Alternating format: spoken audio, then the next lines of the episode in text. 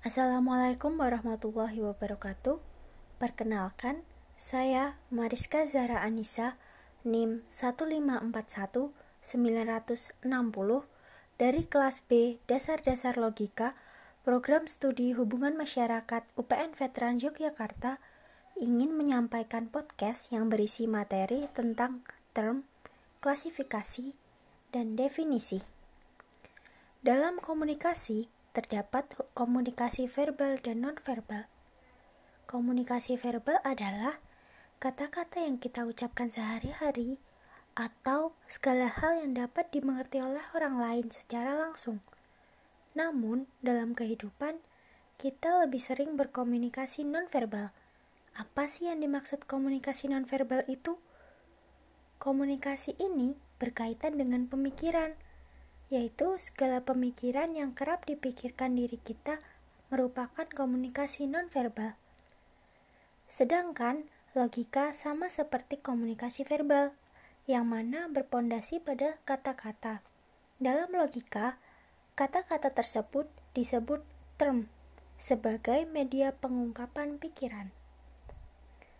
Kata-kata dapat dibentuk menjadi kalimat, paragraf, sedangkan term dapat dikembangkan menjadi proporsi dan silogisme. Term sendiri ada dua, yaitu eksplisit dan implisit. Secara eksplisit, yaitu kata-kata atau term itu sendiri. Sedangkan secara implisit, yaitu gagasan yang ada pada tataran tertentu membentuk term, namun pada tataran lain dibentuk oleh term. Hal ini yang disebut konsep. Konsep memiliki pengertian seperti gambaran atau visualisasi yang merupakan suatu rangkaian terhadap sesuatu tetapi masih dalam pikiran. Maksud dari masih dalam pikiran itu adalah belum tertuang pada orang lain. Term atau kata dalam penyelidikan logika, bertujuan mencari pengertian term dan penggunaan tepatnya. Term penting bagi term penting karena merupakan suatu unsur yang membentuk pemikiran.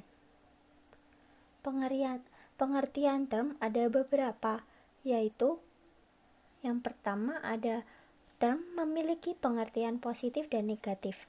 Maksudnya, apabila term memiliki pengertian positif jika mengandung penegasan adanya sesuatu hal. Dan term bermakna negatif apabila dimaknai dengan salah satu dari kata tidak, tak, non, atau bukan. Pengertian term yang kedua yaitu universal, particular, singular, kolektif. Secara universal, artinya apabila ia mengikat keseluruhan bawahannya tanpa terkecuali. Contohnya, manusia, hewan, tumbuhan. Suatu term mempunyai pengertian partikular apabila ia mengikat bawahan yang banyak, tapi tidak mencakup keseluruhan anggota yang diikatnya.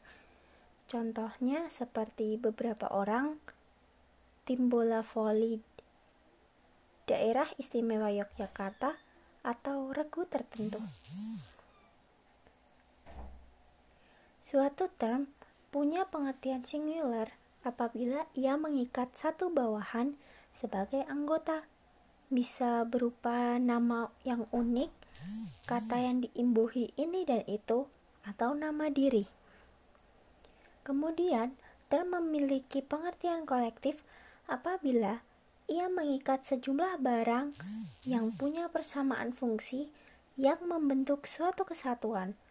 Misalnya tentara, himpunan, himpunan mahasiswa suatu jurusan, polisi. Kemudian ada konkret dan abstrak. Pengertian term apabila secara konkret jika ia menunjukkan kepada suatu benda orang lain atau apa saja yang mempunyai eksistensi tertentu. Suatu term punya pengertian abstrak apabila ia menunjuk kepada sifat, keadaan, kegiatan yang dilepas dari objek tertentu. Pengertian term secara mutlak dan relatif. Term memiliki pengertian mutlak apabila ia dapat dipahami dengan sendirinya tanpa membutuhkan hubungan dengan benda lain.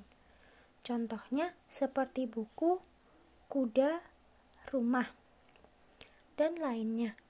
Sedangkan term memiliki pengertian relatif apabila ia tidak dapat dipahami dengan sendirinya, tetapi harus ada hubungannya dengan benda lain.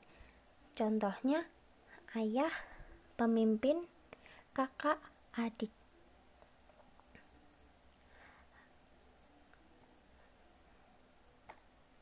Kemudian ada pengertian secara univok, equivok, dan analog. Univok adalah kata yang mempunyai satu makna yang jelas tidak membingungkan atau ambigu. Misalnya, meja, kursi, pulpen, pensil. Secara equivok, itu adalah kata yang mengandung makna lebih dari satu. Umumnya terdapat dua makna, contohnya bunga, bulan, buku. Analog adalah kata yang dalam pemakaiannya memiliki makna yang berbeda dengan makna asli, tapi masih memiliki persamaan. Equivok sendiri memiliki kemiripan dengan analog, sehingga hampir semua kata equivok bisa dibuat menjadi kalimat bermakna analog.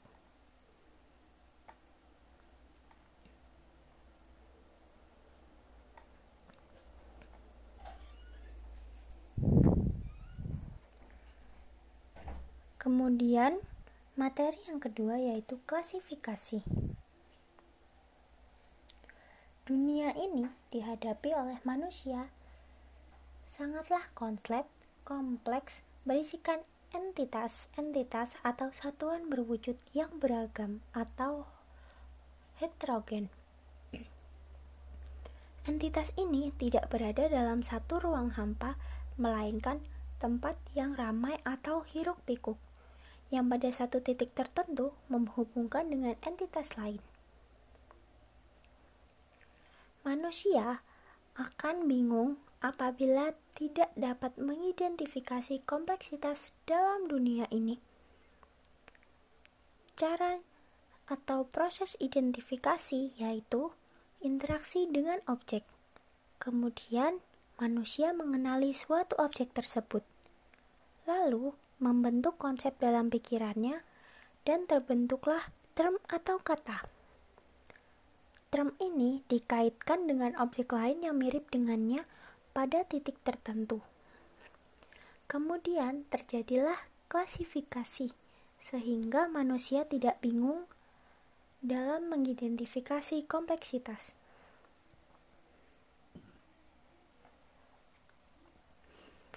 Klasifikasi sendiri dibagi menjadi dua, yaitu yang alamiah dan buatan. Secara alamiah, Klasifikasi ini ditetapkan untuk menata sesuatu berdasar sifat dasarnya. Secara buatan, diarahkan untuk memungkinkan manusia menangani kompleksitas sesuatu di kondisi tertentu semudah dan secepat mungkin. Dalam klasifikasi buatan terdapat dua pengelompokan, yaitu klasifikasi indeks atau pengelompokan berdasar atribut eksternal atau klasifik. Yang kedua ada klasifikasi diagnosis. Klasifikasi ini ditujukan untuk mengidentifikasi suatu objek. Kemudian ada definisi. Definisi sendiri berdasarkan dari bahasa latin yaitu definitio yang berarti pembatasan Definisi memiliki tugas khusus, yaitu menjelaskan arti dari kata-kata atau term. Sehingga kata-kata tersebut memiliki makna yang jelas, singkat, dan tepat. Definisi berarti kata atau grup grup kata yang didefinisikan atau defin definiendum atau yang kedua ada definian yaitu kata atau susunan kata yang didefinisikan. Kemudian ada macam-macam definisi. Yang pertama ada definisi stipulatif. Definisi ini menetapkan arti untuk suatu kata yang baru. Definisi ini mencakup penciptaan suatu kata baru atau pemberian arti baru untuk suatu kata lama. Dalam definisi ini memiliki tujuan untuk menggantikan ungkapan yang lebih kompleks dengan suatu ungkapan yang lebih sederhana. Untuk menjelaskan fenomena dan perkembangan baru, misalnya istilah Tigon dan Liger. Kemudian, tujuan yang kedua untuk menetapkan kode atau sandi rahasia. Misalnya, operasi Barbarossa. Definisi ini ditetapkan secara arbitrter, maka tidak dapat dibilang ada definisi stipulatif yang benar atau yang salah.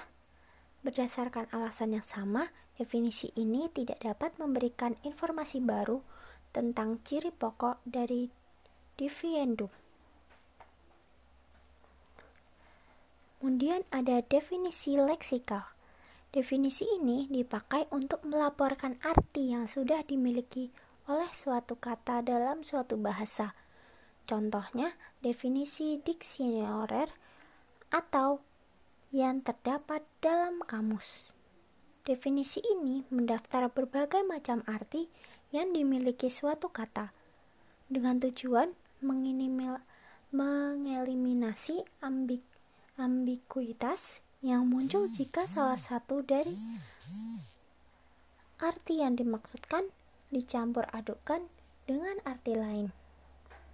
Yang ketiga, ada definisi yang tepat. Definisi yang tepat ini bertujuan mengurangi ketidakjelasan arti suatu kata. Jika demikian, seseorang dapat mencapai suatu keputusan tentang berlakunya suatu kata dalam situasi tertentu.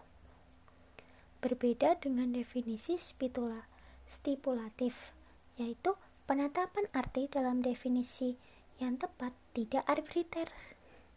Dalam hal ini, orang mesti berhati-hati agar terjamin bahwa penetapan arti dalam suatu definisi yang tepat adalah sah dalam konteks bagi kata atau term itu dipakai.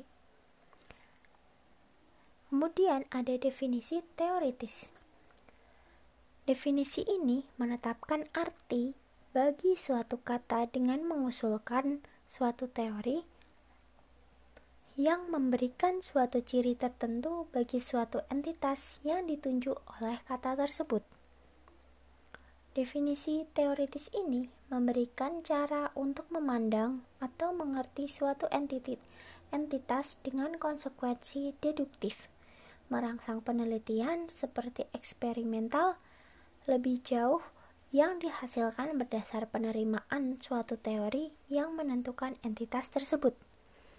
Kemudian ada definisi persuasif.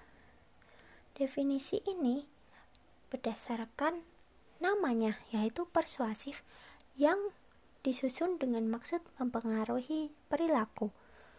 Fungsinya lebih ekspresif daripada informatif sebab definisi ini banyak menggunakan kata-kata atau frasa dalam bahasa yang emotif.